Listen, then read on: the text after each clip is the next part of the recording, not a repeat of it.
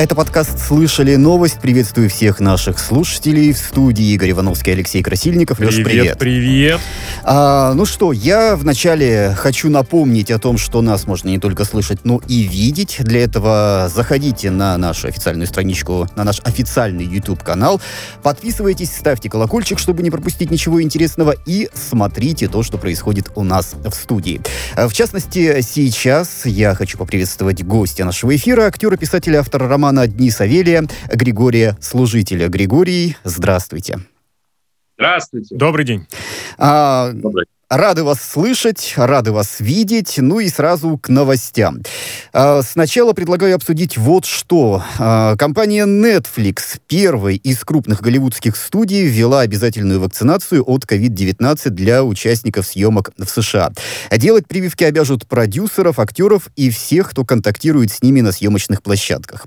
Обязательную вакцинацию для всех приходящих в офисы сотрудников США также вводит другая крупная компания Facebook, а Google объявила, что продлевает удаленную работу для сотрудников до 18 октября. А после э, все те, э, кто возвращается в офис, в обязательном порядке должны будут сделать э, прививки. И вот, э, Григорий, в связи с этим вопрос. Вроде бы то здесь, то там мы слышим о том, что вакцинация — это добровольное решение каждого человека. А почитаешь такие новости и понимаешь, что э, не совсем добровольное, а скорее добровольно-принудительное. Вот как вы вообще э, к этому относитесь? Как вы относитесь к тому, что такие крупные компании, как Netflix, Facebook, Google, э, вводят э, обязательные вакцинации?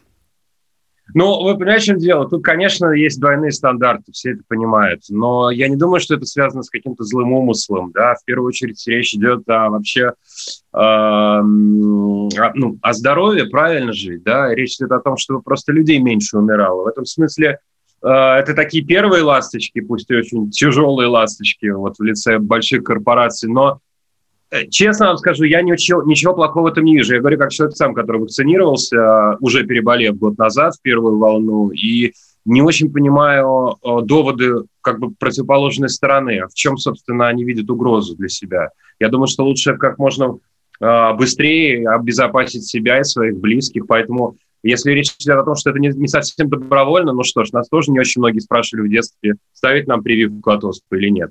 Правда же? Логично. А как вы считаете, нашим актерам нужно вакцинироваться? И а, е- ну есть да, ли я, такое? Моя, да? моя актерская постать говорит, да, нужно. А есть ли такое вот на, на наших съемочных площадках, то есть э, какое-то распоряжение, которое там не допускает актеров без прививок к съемочному процессу, или такого у нас ну, пока я еще пока нет? Что ничего, я пока что об этом ничего не слышал. Ну, вот если говорить про съемочные площадки конкретно, я ничего про это не слышал. Не могу, во всяком случае, припомнить.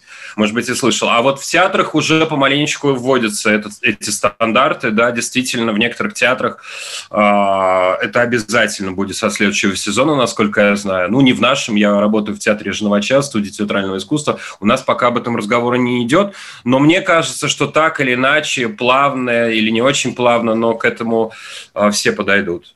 А расскажите, пожалуйста, вот в индустрии, внутри индустрии, что, ну, грубо говоря, поговаривают на эту тему? То есть как это воспринимается в актерской среде? Как э, нечто вот то, что спускается сверху? Или как нечто, с чем придется работать? Потому что же обязать вакцинироваться можно по-разному. Можно никого не обязывать. Просто при этом без вакцины ты не получишь ни роли, ни работы, ничего. Ну, как сказать, почему? Ну, потому что вот так. Просто к тебе никто не будет обращаться. Грубо говоря, какое-то мнение сейчас сложилось доминирующее.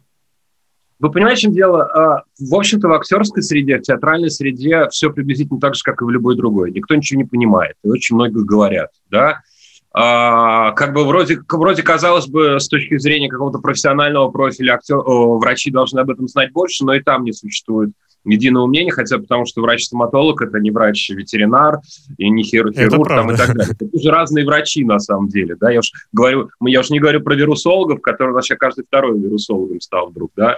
И э, говорят очень много, но понимаете, в чем дело? Я вот могу объяснить, как в театре это происходит. У нас сезон закрылся фактически на 10 дней раньше означенного срока, просто потому что мы были вынуждены а, постоянно отменять спектакли из-за того, что вот этот актер заболел, потом вот этот актер заболел, э, уже на вводы так называемые ресурсов не остается, а, потом начинают болеть цеха, это монтировщики, гримеры там и так далее, и э, мы понимаем, что просто-напросто это огромный урон приносит, понимаете, нам всем. Я уже не говорю про экономический момент, а просто мы не очень... Ну, это просто начинает жутко раздражать. Ты не понимаешь, что про...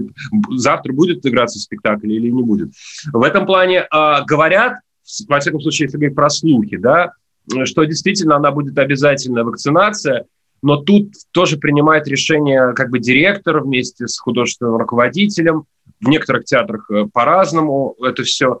Но плюс-минус еще раз повторю, что если уж говорить про какие-то слухи, да, скорее все идет к тому, что, наверное, будут вводить обязательную вакцинацию. У нас в театре в целом я не слышал какие-то категорические голоса против. А, Григорий, вот... Хотя есть, есть у меня знакомый актер, который категорически против вакцинации. Это все, значит, там какой-то тайный, тайная ложа Биробиджана вводит это все. Это кому-то нужно каким-то, наверное, зеленым человечком с Марса. Да. Будут чипировать нас через эти вакцины и так далее. Да, и, и, и, и вообще все мы умрем. Григорий, а, а вот такой любой момент. А зрителей можно таким образом как-то охватить? Я не знаю, ведь действительно, одно дело участники съемочного процесса, как вот в случае с Netflix. Одно дело, когда труп группа, которая принимает участие в театральной постановке.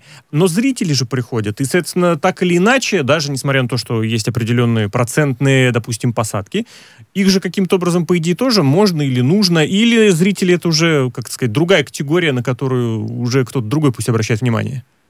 Ну, тут я, в общем, довольно резко сейчас скажу. У нас э, действительно была практика посадки, э, то есть, проц, то есть про, процентов там начиналось, если я ничего не путаю, с 20... То есть, когда полностью да, отменили да, да, да, локдаун, Сначала, по-моему, было 30%, если ничего не путаю, значит, потом 50%, потом речь шла уже о 70%. На мой взгляд, это полный бред, скажу резко. Это просто бред. То есть, если пускать, то пускать всех, потому что вот эти ага. вот промежутки, так называемые, они, понятное дело, что это Не все... играют роли.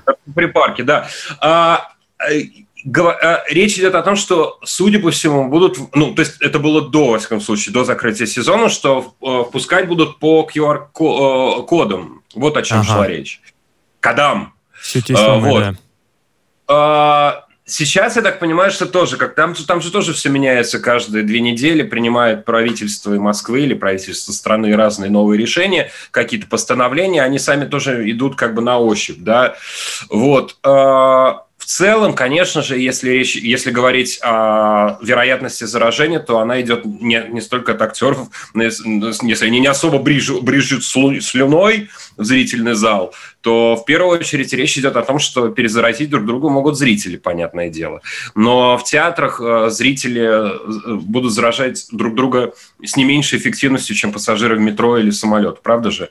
Вот, поэтому, ну, мне кажется, что, конечно, больше ограничений, к сожалению, не ограничений даже, а больше внимания нужно уделять, а, собственно, аудитории, зрителям, публике, да, но тут все нужно еще смотреть, потому что будет происходить через 2-3 месяца, потому что сейчас мы, так Это понимаем, правда. на пике да, и вот, э, Григорий, у меня еще э, в связи с этим такой вопрос. Э, есть те, кто вот категорически против, да, как ваш а, знакомый актер. Есть те, кто а. вакцинировался. Но мне кажется, что а, большинство еще мечется туда-сюда. Они еще не знают, делать им прививку или не делать им прививку. Вот как таких людей стимулировать к вакцинации? Вот, например, власти Нью-Йорка есть новость, что начнут платить жителям за прививки от коронавируса 100 долларов, да. А до этого а. они раздавали лотерейные билеты с главным призом э, в 5 миллионов долларов. Э, вот э, что, на ваш взгляд, нужно сделать, чтобы побудить людей прививаться. Правильно, нам тоже нужно всем по 100 долларов раздавать. Вот что нужно сделать. И пусть я это абсолютно... идет из бюджета Нью-Йорка, я полностью поддерживаю. Верно, абсолютно. Я считаю, нужно сделать какой-то, знаете, какой-то фонд Э, э, нью-йоркско-московских. Знаете, раньше там в конце mm-hmm. 19 века, там и вообще вот, вот в эту эпоху колониальную были, была мода создавать такие вот как бы трансатлантические какие-то корпорации, они вкладывали в какие-то там панамские каналы и так далее. Сейчас нужно сделать какой-то фонд, который будет спонсировать всех сомневающихся, то есть стимулировать их э, таким призом в 100 долларов или больше – ну, тут что можно сказать? Я еще раз повторю, что я не я, ну, я, может быть, просто не очень внимательно слежу там за какими-то бесконечными, как помягче сказать. За событиями в Нью-Йорке? Нет, я имею в виду какие-то конфликты, которые там в социальных сетях э, по поводу за или против. Я не очень просто понимаю э, доводы тех, кто против. Ну да. То есть они да, логично, логично. А, Григорий, если, вот... Если, да, да угу. я перебью просто еще один момент, тоже косвенно э, касающийся пандемии. и то, что происходит после нее. И вот э, исследования показывают, что прежде всего возросла роль платформа э, для показа кинофильмов, как наших, так и зарубежных. Онлайн-платформ, видео, да, онлайн-платформ, да, онлайн-платформ. И э, еще один важный момент. Ковид привел к закрытию кинотеатров. И вот э, сейчас пришла новость о том, что видеосервисы впервые поучаствуют в отборе э, кинофильмов для господдержки. Да, и Министерство культуры обновило экспертные советы по документальному и анимационному кино. И впервые в их составы вошли э, представители крупнейших э, видеосервисов. Вот э, как вы думаете, правильный это шаг? И вообще нужна ли господдержка и как эта система функционирует? А я просто только единственное не очень понял, а, решать, а, то есть голосовать кто будет, как бы аудитория этих платформ или, э, или руководители и работники этих платформ? А, ну, насколько я понял... Насколько я понял из новости, да, то есть в экспертные советы вошли представители платформы, они будут, э, вот, соответственно, принимать решения. Ну, ну, у нас, поскольку как бы кино, да, важнейшее из искусств, наравне с цирком, кстати, забывают, что Владимир Ильич Ленин там да, упомянул да, да, цирк. Да. Да, всем как-то кино, да, а вот цирк э, игнорирует. А, мне кажется, что было бы здорово э, вот привлечь к этому просто, собственно, ну, зрителя, публику, да, то есть э, э, тех, кто смотрит. И мне кажется, это было бы наиболее демократично. То есть просто по популярности, по рейтингам, поскольку каждая из платформ имеет так или иначе. Вы, вы досматриваете сериалы или фильмы, можете сразу поставить количество звездочек, да? То есть, в общем-то, это и есть рейтинг. Так и оно так и, так и определяется, на всяком случае, как бы общая популярность. Далеко не всегда, на мой личный взгляд, действительно достойный фильм получает достаточное количество очков, баллов, звездочек и так далее. У нас вообще эпоха рейтингов, да, и звездочек. Но мне кажется, что было бы лучше, если бы не экспертный совет, собственно, расширился до э, сотен э, тысяч миллионов, чтобы при, принимали в этом решение э, собственно, те, ради кого это все снимается. Григорий, разрешите здесь немножечко с вами все-таки не согласиться. Мы сейчас говорим не про оценку того, что получилось, а про господдержку. То есть это как бы, грубо говоря, изначально еще только когда есть на стадии сценария, чтобы получить поддержку из да, а, да, кино. Да. Ой, на самой ранней стадии. Я, это я неправильно, значит, вас понял. А, да, абсолютно, я с этим согласен. Я думаю, что так оно и должно быть, поскольку в этом, опять же, должны принимать, реш... принимать решения, и участие должны те люди, которые будут это создавать. Верно же? И рас распространять. Вот. Здесь ведь такой момент. Все-таки вот эти вот площадки, они больше, как сказать... Ну нет, они и заказывают кино, конечно, но они его потом показывают. А что-нибудь серьезно-то поменяется, учитывая, что значительная часть отечественных вот этих онлайн-площадок, она и так принадлежит уже телеканалам, ну, представители, крупным телеканалам, представители которых и так уже многое решают. Ну, я не буду просто называть называть в эфире, потому что вдруг кто-то сочтет это рекламой, но если вы назовете практически любой видеосервис, он так или иначе связан либо с крупным ведущим телеканалом, либо с другой ну, крупной да. организацией. Крышуют, да. А, ну, вы понимаете, что дело, я не очень, честно скажу, а, разбираюсь вот а, в этой теме того, как устроена вот эта структура платформ, кто за этим стоит, и, и так или иначе тоже, ну, речь идет о просто контроле над потоком денег, правда же, в первую Все очередь. Правильно. Государственных, бюджетных, а, вот что важно бюджетных при этом денег, да. А, я ничего не могу вам, к сожалению, определенно сказать, потому что здесь нужно смотреть, что из этого получится. Как это Ох, будет. Да. То есть очевидно, действительно, очевидно, что люди из кинотеатров сейчас, во всяком случае, уходят, и, судя по всему, эта э, тенденция только будет усиливаться, у, углубляться, да, и, э, и так далее. Потому что, э, ну, сейчас, понятно, есть внешние обстоятельства, очевидно, да, но это не сможет не, не, не, не, не, не, ну, не, не сделать свой какой-то отпечаток. Да? То есть в любом случае, когда вся эта история наша закончится, она, конечно, закончится, я имею в виду пандемию, через, ну, там, сколько, надеюсь, полгода, Хочется год, верить. полтора. Хочется очень в это верить, да. Э, но э, просто то, как это, кто во что это выльется во все, никто, и даже, я думаю, они сами предугадать не могут. Но в целом, мне кажется, что эта инициатива вполне логичная, Хорошо. И вот здесь, да, и вот здесь я хочу плавно перейти к следующей теме. Напомню, что Григорий не только актер, но и писатель, автор романа «Дни Савелия». Это его дебютный роман, который стал лауреатом э, премии «Большая книга» и «Ясная поляна». И вот в связи с этим э, следующая новость. А, новость о том, что объявлен лонг-лист Букеровской премии на 2021 год. И в него вошли 13 произведений. Среди них недавно вышедший на русском языке роман Нобелевского лауреата э, Кадзо Исигура Клара и Солнце. А, Григорий, вообще вот знакомы ли вы с э, каким-нибудь из произведений лонг-листа? И, наверное, в большей степени меня интересует, что вообще происходит у нас сейчас в мире литературы, в мире, когда все спешат, все э, перешли на видеоконтент, на фотоконтент. И Вос... на аудиокниги. И, и на ауди... Ну, возможно. Невозможно, возможно. абсолютно точно. Вот. Прям бум расцвет. Да, что происходит в мире литературы? А, ну, тут, понимаете, хочется сказать, что все хорошо, нет, все прекрасно. Нет, конечно же, эм, мы живем в век э, визуальных искусств, да, визуальных развлечений, да, так да. или иначе а, читает меньше, чем раньше, но, с другой стороны, чтение всегда было привилегией меньшинства. Тут тоже не надо себя обманывать. А, никогда, а, никогда много, много людей не читало книг. Да, всегда было меньшинство, это было довольно, довольно маленький процент. Ну, если говорить про прошлые века, просто потому что не так много было а, людей грамотных, да, а, и так далее. Но а, в целом сейчас, конечно, очень грустная ситуация последние, сколько уже, опять же, полтора года, год из-за всех этих дел, потому что просто, книжек, просто книжки меньше гораздо стали покупать. С ну, другой стороны, да. сейчас бурно развивается то, что называется аудио, аудиокнигами. И в этом плане, если честно сказать, у меня нет такого, я не провожу такой широкий водораздел между а, собственно, печатной продукцией и, или там электронными книгами, или а, аудиокнигами, потому что это все так или иначе литература. Если вспомнить, что как, как вообще раньше люди читали в Средневековье, в монастырях была совершенно такая, ну, прочная традиция, когда выходил, э, значит, центр кельи, э, значит, монах и читал для всей братьи, да, для тех, кто там собирался вслух. И это абсолютно была традиция Э, ну, такая, она просуществовала несколько веков. Так что в этом плане... Сейчас роль лично... монаха выполняет э, приемник в машине. Приемник, да, да. Я честно скажу, я ничего плохого в этом не вижу. Более того, если это талантливо э, сделано, то этот текст даже как-то лучше прочитывается. Я сам слушаю в пробках, я слушаю во время а, пробежек. И ничего плохого в этом не но, с другой стороны, ты понимаешь, что просто меняется индустрия в эту сторону сейчас. Да, Главное, Григорий, что... вот да. еще да. один вопрос, э, возвращаясь э, к э, лонг-листу Букеровской премии. Да. Также в новости сказано, что половина произведений из нынешнего списка – это историческая проза, а треть поднимает расовые проблемы. А вот какие темы волнуют писателей? Есть ли какая-то статистика, что, о чем а... пишут или о чем?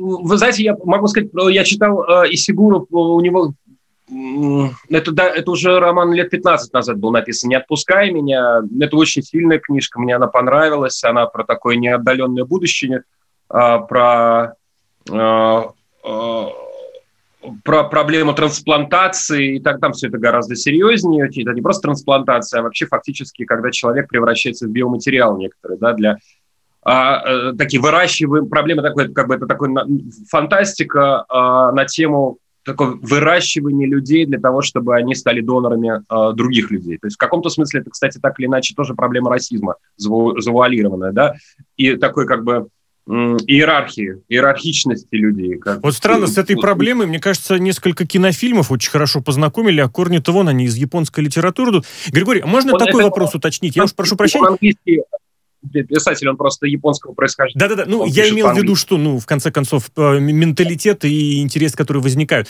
Я хотел такой момент уточнить. А кто должен в литературе вот диктовать? Потому что мы говорим про премию, да? И Игорь очень любопытный момент подметил, да, вот исторические и как, э, как еще вторая часть, э, а... проблемы, связанные с расизмом. Да, да, да. Вот, это же, факт, по сути, какая-то политическая повестка. Кто должен формировать? Читатель, зритель, какая-то общественная позиция. Может быть, политики должны каким-то образом заказы что-то делать. Ну, грубо говоря, вот на букер как выдвигать? Вы раньше вот сказали, сказали, что кино нужно выдвигать массовым зрительским голосованием на премии, на премии. А вот здесь как?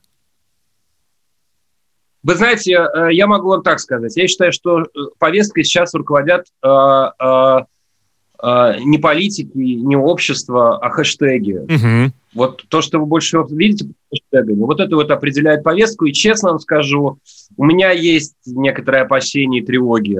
Я не считаю, что литература, литература должна обслуживать эти хэштеги. О, да? Да, да. То есть э, проблема расизма, да, это ужасно. Я считаю, что да, это о чем тут можно говорить. Конечно, я понимаю прекрасно, э, да, откуда это возникает. Это не просто так. поддерживаем, но, да. К сожалению, когда Да, а, Григорий, просто хочется еще обсудить с вами пару тем, в частности, ну, где литература, там и образование. И вот да. э, такая новость, что правительство планирует... Двусмысленно концу... прозвучало.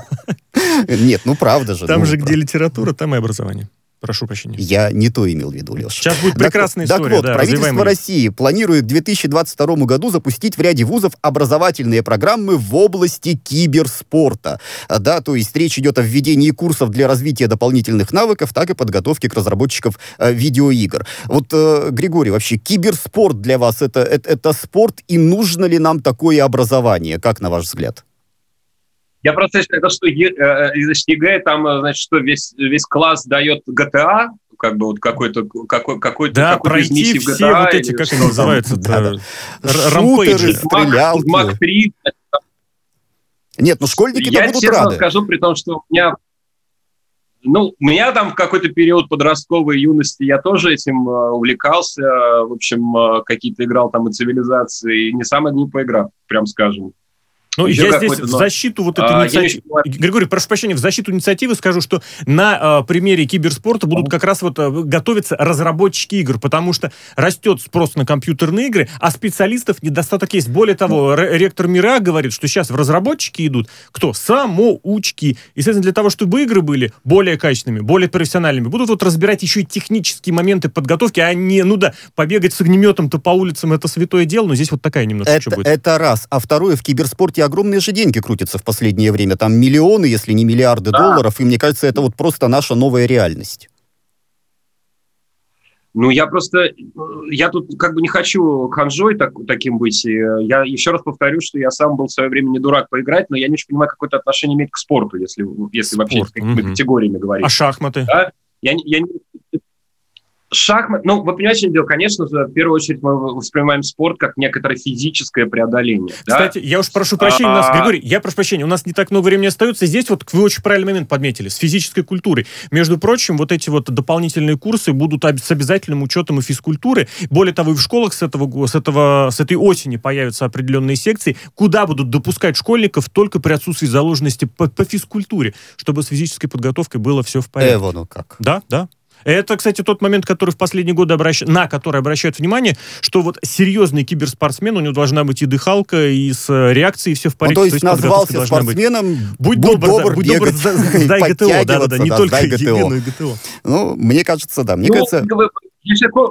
Вы знаете, если просто коротко сказать, есть такие, знаете, тренажеры для пилотов, вот uh-huh. в кабинке такой вот.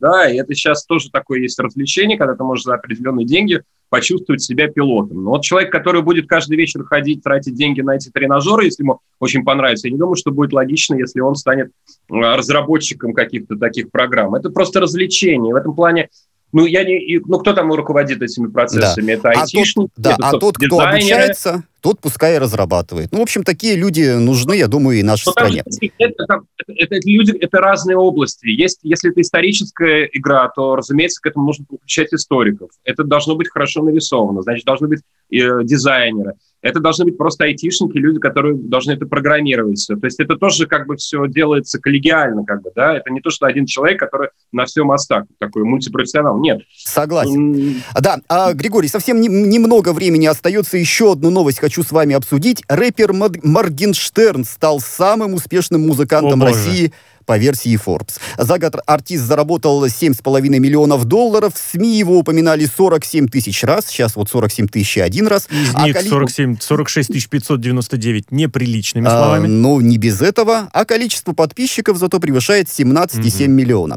Вот у меня а, такой вопрос. Смотрите, вот все мы помним музыку 90-х, да, «Руки вверх». А, там «Руки вверх», «Демо», там «Вирус». Потом были 2000-е. Вот были времена, да. Да, да, да, да, да. Потом были 2000-е, непонятно что. И вот теперь рэперы. Я а... не согласен с этими тезисами, но тем не менее. Да, ну это... Был это, русский это мое... рок в 90-е, прекрасно была электроника, замечательная в 2000-е. В общем, сейчас рэперы влавствуют э, на музыкальном Олимпе. Вот почему, на ваш а? взгляд, так популярна эта музыка? Это вот отражение какого-то общего состояния нашей культуры или что это? Да вы знаете, это, в общем-то, Помните, как раз вот вы 90-е упомянули, был, а он и есть, в общем-то, такой персонаж Богдан Титамир, который да, сакраментально да, да. Сочетание в общем, придумал People Have It. В общем, я в этом смысле думаю, что э, тут вообще дело не в том, что это очень, да, действительно популярный жанр, хип-хоп и так далее, но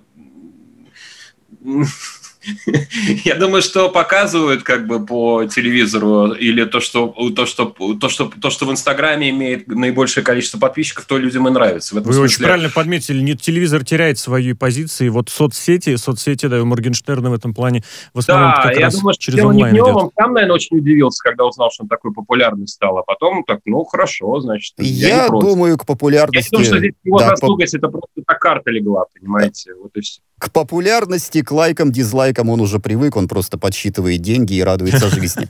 А, Григорий, мы не прощаемся с вами, буквально прервемся на новости, после чего вновь встретимся в эфире и обсудим еще важные интересные темы.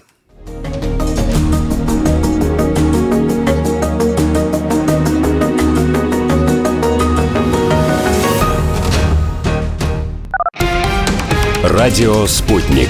Новости. Здравствуйте, в студии Михаил Васильев. Вариант коронавируса лямбда устойчив к иммунитету, при этом мутация, которая распространяется в Южной Америке, обладает повышенной заразностью. К такому выводу пришли японские ученые. Они указывают, что лямбда-штамм уклоняется от нейтрализующих антител – Вариант лямбда, э, лямбда впервые был выявлен в Перу в прошлом году. Э, несколько дней назад э, во Всемирной организации здравоохранения сообщили о распространении этого штамма более чем в 30 странах, преимущественно в Южной и Северной Америке. Менее 200 новых случаев коронавируса выявили за сутки в Молдавии. Таким образом, всего с начала пандемии COVID-19 э, в республике подтвердился у 259 с лишним тысяч жителей. Большинство из них э, выздоровели э, жертвами смертельной инфекции. Э, стали 6253 пациента. Молдаване по-прежнему обязаны носить защитные маски в закрытых помещениях и общественном транспорте, а пожилым людям рекомендовано без особой необходимости не выходить из дома. Американское аэрокосмическое агентство поздравило Москву с успешной стыковкой нового модуля к Международной космической станции. Наука после восьми дней орбитального полета в автоматическом э, режиме причалила к стыковочному узлу э, другого российского модуля МКС э, «Звезда» с прибытием науки космонавтам станет комфортнее. В модуле предусмотрена Э, каюта, которая станет э, третьей на российском сегменте. До этого при э, наличии трех российских космонавтов на орбите одному из них приходилось ночевать у американских коллег. Сборная России завоевала одну золотую, одну серебряную и три бронзовые награды в шестой соревновательный день Олимпийских игр в Токио. Медали высшей пробы у рыперисток Инны Дереглазовой, Аделины Загидулиной, Ларисы Коробейниковой и Марты Мартьяновой. Они победили в командном турнире. Обладательницами серебра стали Василиса Степанова и Елена Арябинская в академической гребле в соревнованиях двоек распашных без рулевого. Российская гимнастка Ангелина Мельникова, пловец Климент Калин Колесников и дзюдоист Нияс Ильясов завоевали по бронзе.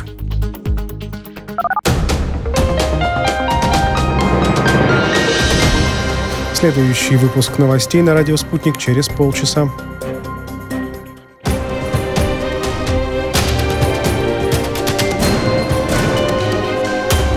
Радио «Спутник». Говорим то, о чем другие молчат. По телеку видел. Мне тут по телефону сказали. В соцсетях только обсуждают, что... И так десятки раз каждый день. В эфире «Радио Спутник». Всегда правильный ответ на вопрос. Слышали новость? Это подкаст «Слышали новость» в студии Игорь Ивановский, Алексей Красильников. Привет, Леш, привет. привет. И с нами актер, писатель, автор романа «Дни Савелия» Григорий Служитель. Здравствуйте. Добрый день. Продолжаем обсуждать э, самые актуальные темы на данный момент. И вот такая новость. Э, новость серьезная. Случаев интернет-травли детей с прошлого года стало на 100% больше. За первое полугодие 2021 года специалистами зафиксировано почти 2000 резонансных эпизодов кибербуллинга, ну то есть травли несовершеннолетних. И по словам экспертов, главная проблема состоит в том, что подавляющее большинство родителей не оценивают вот этот кибербуллинг буллинг э, в качестве потенциальной опасности для своих же детей. На самом же деле онлайн-травля – реальная угроза для здоровья и жизни подростка. Вот, ну, понятно, что дети, они бывают очень жестокими, даже без особых причин. Да? С чем это связано, сейчас, наверное, не будем выяснять. Но вот, э, на ваш взгляд, с чем связана такая травля? И кто может оказаться жертвой вот этой травли в первую очередь? Ой, ну тут, по-моему, все очевидно. В общем-то, там, если в моем детстве особо ну, понятно, там интернет еще не был, он только там зарождался и так далее, но то, что происходит в классе, в коридорах школьных, и во дворах, и на задворках и, и так далее, все это переносится в интернет. Более того, в интернете ребенок может сделать, как бы сыграть игру, что он как бы не совсем он. То есть мы же немножечко э, себя представляем как бы другими, да, да и в этом бо- смысле... более лучшими, чем мы есть на самом деле. Зачастую. Если говорить про детей, понимаете, и в этом смысле ответственности как бы гораздо меньше, и поэтому и люди в интернете позволяют себе я уж, я уж молчу про детей, гораздо больше, чем они позволили, э, позволили бы себе э, в, в классе. Я, честно вам скажу, я не очень понимаю, что с этим делать, потому что это было всегда, это всегда будет. Тут, к сожалению, ничего с этим не поделаешь, но, наверное, можно вводить какие-то санкции, если там человек с какого-то аккаунта с какого-то там адреса, с него поступает определенное количество, не знаю, каких-то оскорблений, буллинга и так далее, его можно как-то блокировать, но в целом, к сожалению, это природа человека, и я не очень понимаю, не очень понимаю, что с этим можно сделать. А у нас ведь есть достаточно, как сказать, э, другая схема, которую можно перенести из реальной жизни. Не, как это сказать, не санкциям подвергать тех, кто вот этот кибербуллинг устраивает, а человека, ну, как сказать, ему шкуру, что ли, утолщать.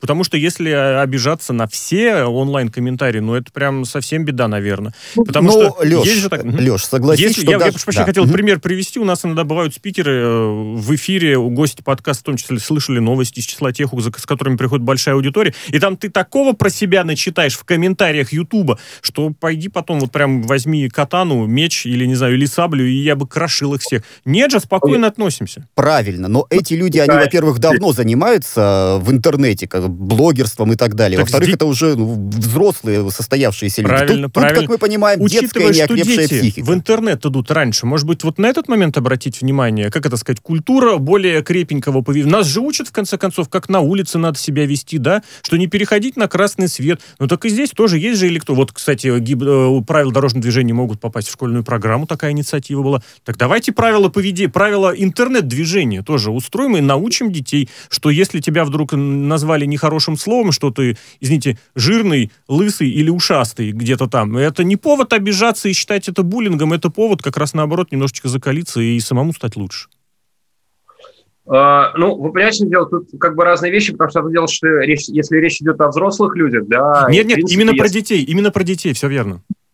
Ну, тут, понимаете, тут суд не... Мне кажется, понимаете, в чем дело? С детьми сложнее гораздо, потому что если речь идет о взрослых, да, то э, есть какие-то оскорбления, причем оскорбления более или менее какими-то людьми, ну, известными, ну, не, не говорю там знаковыми, а заметными, и тут, мне кажется, есть какой-то предел, после которого, наверное, игнорировать это уже не, было бы неправильно. Но в целом, э, как вы знаете, если много врагов, значит, что-то как бы это как бы тоже показатель успешности, правда же? Абсолютно точно.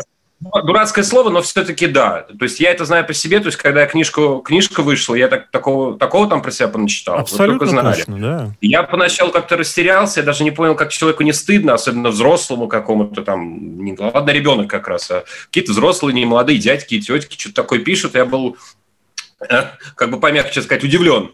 А потом как бы я понял, что это действительно говорит о том, что, в общем-то, и книжка состоялась. Да.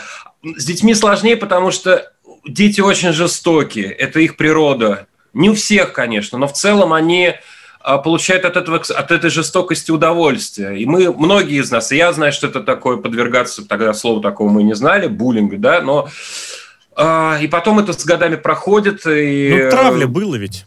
Травля есть. Да, нет, во все времена. Нет, нет, я имею в виду само слово. Времена, понимаете, тут, честно вам скажу, я не очень понимаю. Тут просто, тут, наверное, это вопрос не, не, не, не интернета как такового, а самой атмосферы в семье.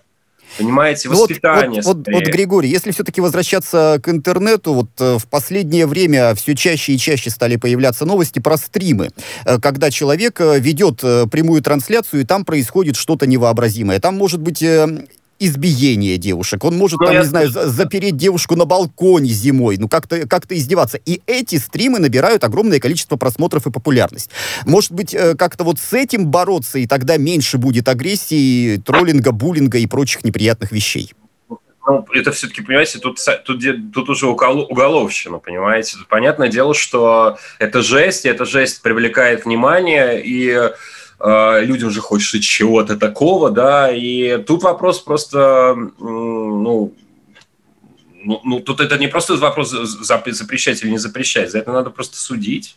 За это и судят. И, кстати, это вот приходит понимание того, что за подобные поступки, ну, которые откровенной уголовщиной попахивают, будет реальное дело. Другое дело, что если я кого-нибудь козлом назову в интернете, естественно, зарегившись анонимно, причем зайдя через VPN, чтобы меня никто не нашел, вот за это никакого уголовного наказания не, ну, не последует. Ну, как бы, мне кажется, есть такие вещи, на которые просто не надо реагировать. Правильно. Это Толстая просто... кожа, с чего мы как раз и начали. В противном случае ну, элементарно мест в наших тюрьмах не хватит, если за каждое оскорбление онлайн-оскорбление в онлайн-тюрьмы. В онлайн-тюрьмы, да. Без интер... Лишать интернета на месяц. Включаешь интернет, там решетка такая.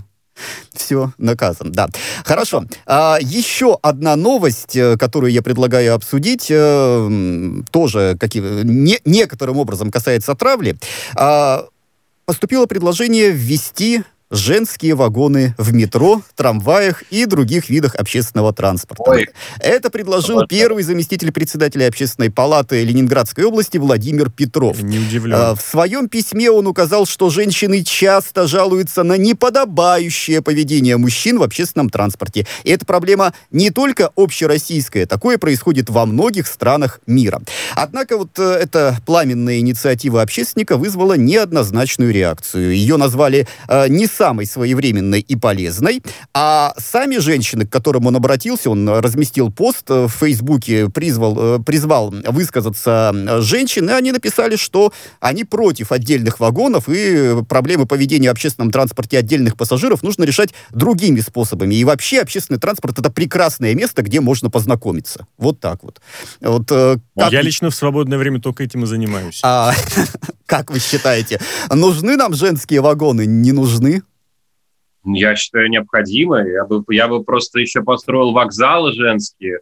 Понимаете, я бы... Я бы... Мне кажется, что...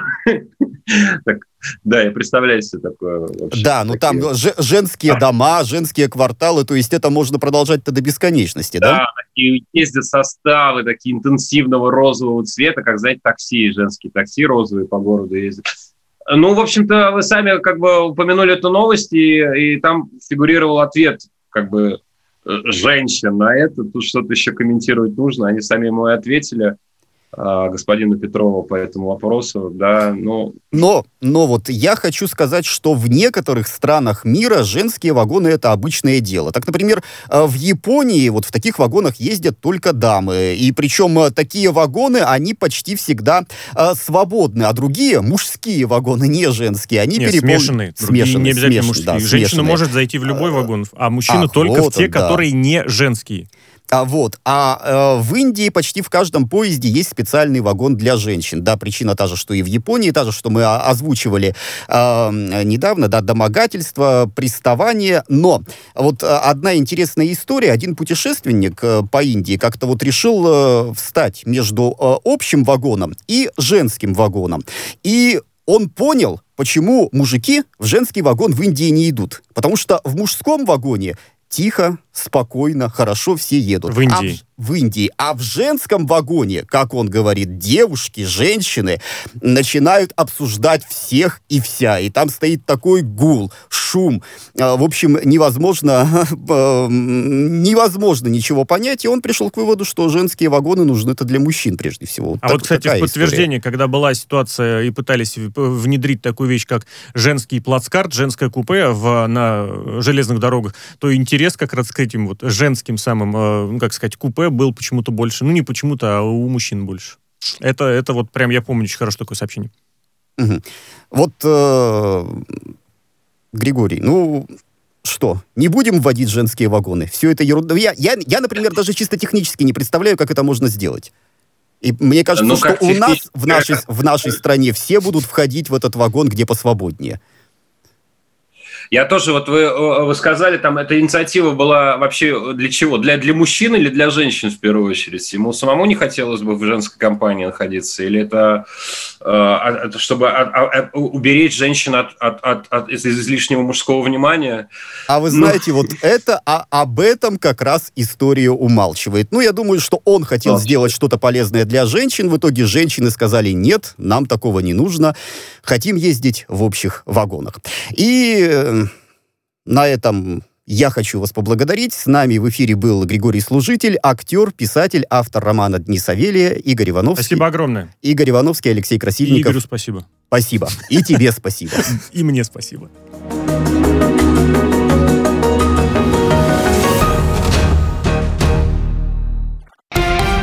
Радио «Спутник».